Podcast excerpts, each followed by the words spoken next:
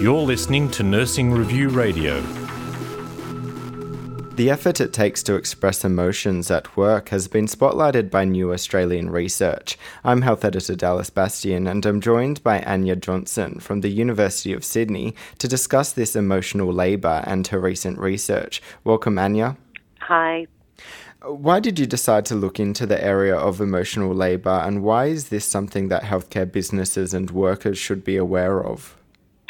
Well, we were interested in uh, the area of, of emotions in the workplace, and it's uh, an area that really is not given a lot of thought or, or attention in, in many workplaces, and yet it's the basis of a lot of what we do at work. Um, and particularly for nurses and other healthcare professionals, it's often a, a core part of, of what they do and how they provide their patient care. So, using your emotions and um, expressing emotions is, is a really core core part of being a nurse. And so we were interested in the effects of managing your emotions and, and the, the kinds of outcomes that come from uh, managing emotions for the workplace.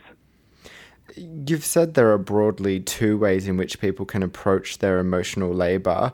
What are these two areas and what impact can each have on work outcomes and staff exhaustion? Well, it's it, it, in the vast majority of cases when we're at work and we're there because we're passionate about our work and we really care about about patient care, and that's certainly been my experience with working with nurses um, throughout New South Wales. Um, but what we also know is that you can't often you can't, you don't feel the emotions that you know you should feel. So being caring, being compassionate, being positive and supportive, and there are times when you don't feel that on the inside, um, and it could be a response response to a patient who's lashed out at you or is perhaps drug affected, and you may be feeling very angry. So, one approach to dealing with that uh, emotion that you know you can't express um, is to try and hide it and to um, try and uh, put on a mask almost to to prevent yourself from showing the emotion you're feeling, but knowing that that's an emotion you can't express in the workplace and that won't be helpful for that patient. Um, and we call that surface acting.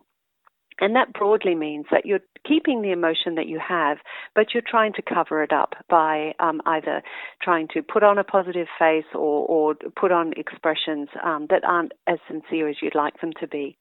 And in our experience, in our research, what that suggests is that while you can do that in the short term, if you do that as a strategy over the long term, and if you find yourself continuing to do that, that that's the kind of strategy that can have some really negative effects long term.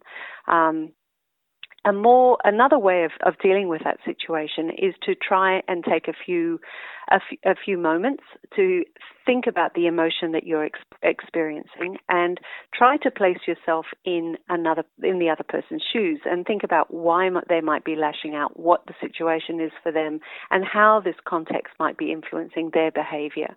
Um, and we call that deep acting it, and it's about trying to take another perspective or another person's perspective, trying to understand where those emotions are coming from, and then trying to realign your own ex, ex, feelings, if you like, so that you are actually um, displaying the emotions that you know are important for that role. So those are the broadly the two types of strategies that that um, that nurses or other healthcare professionals um, use in the workplace.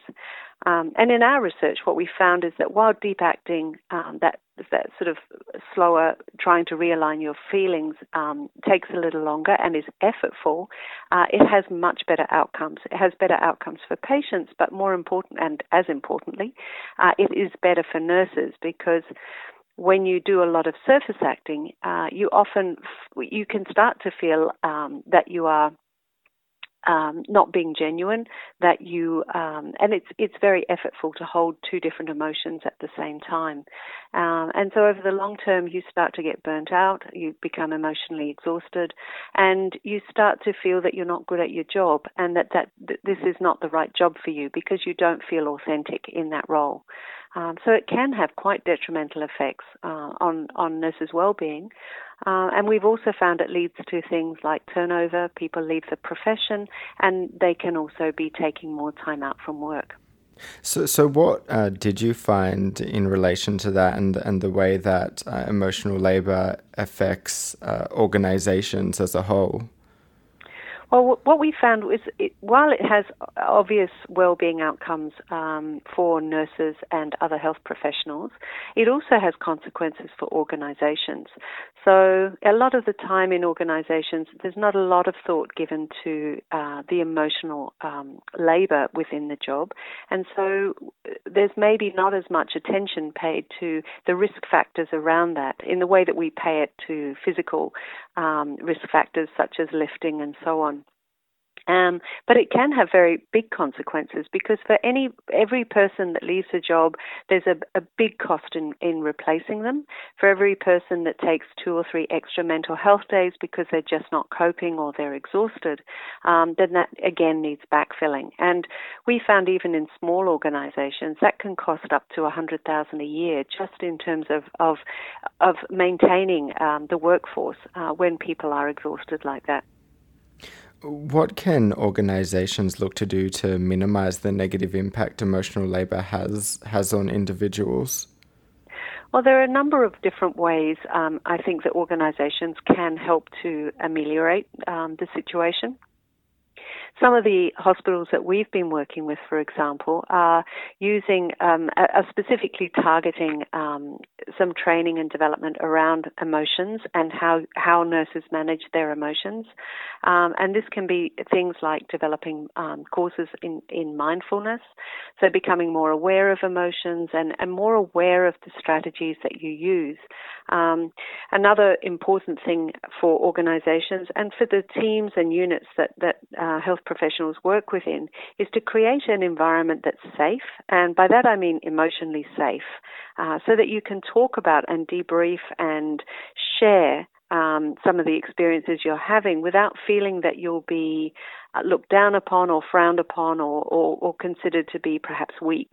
Um, so it's very important that uh, there's a, a, climate, if you like, um, within the unit that, that is safe for t- speaking out about these issues and, and a supportive climate around that. And it's also important that senior leaders within the organisation actually model good strategies for dealing with with um, with their emotions, because a lot of a lot of what leaders do is is carried over within units. Thank you for joining me, Anya. Pleasure.